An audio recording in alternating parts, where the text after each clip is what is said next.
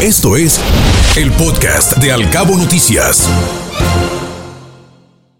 Se manifiestan las autoridades, las transportadoras turísticas y buscan que las autoridades los escuchen y se cumplan los acuerdos que se han tomado porque siguen siendo molestados por los inspectores del transporte, así lo afirmó el presidente de la Asociación de Empresarios de Transportadoras Turísticas de Baja California Sur, Benjamín Peña. Ayer se presentó alarma en Cabo San Lucas por explosiones en el drenaje. Fue necesario evacuar dos escuelas y sanear varios metros de tuberías subterráneas. En tres ocasiones han robado el cableado eléctrico aledaño al Jardín de Niños Nueva Creación en La Ballena, en San José del Cabo. Además de las pérdidas económicas, esas acciones perjudican la educación de los menores.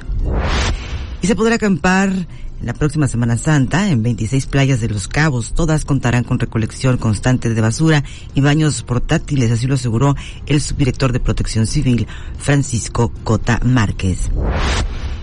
Y en más información, los maestros de inglés de primaria se encuentran molestos con la SEP porque no les pagan desde enero, no han recibido su salario, tampoco han firmado han firmado contrato y no les quieren pagar vacaciones de Semana Santa, así lo dijo la vocera del grupo de inconformes, Karen McKay Gómez.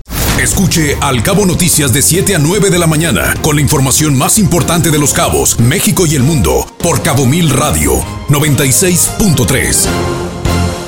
Siempre contigo.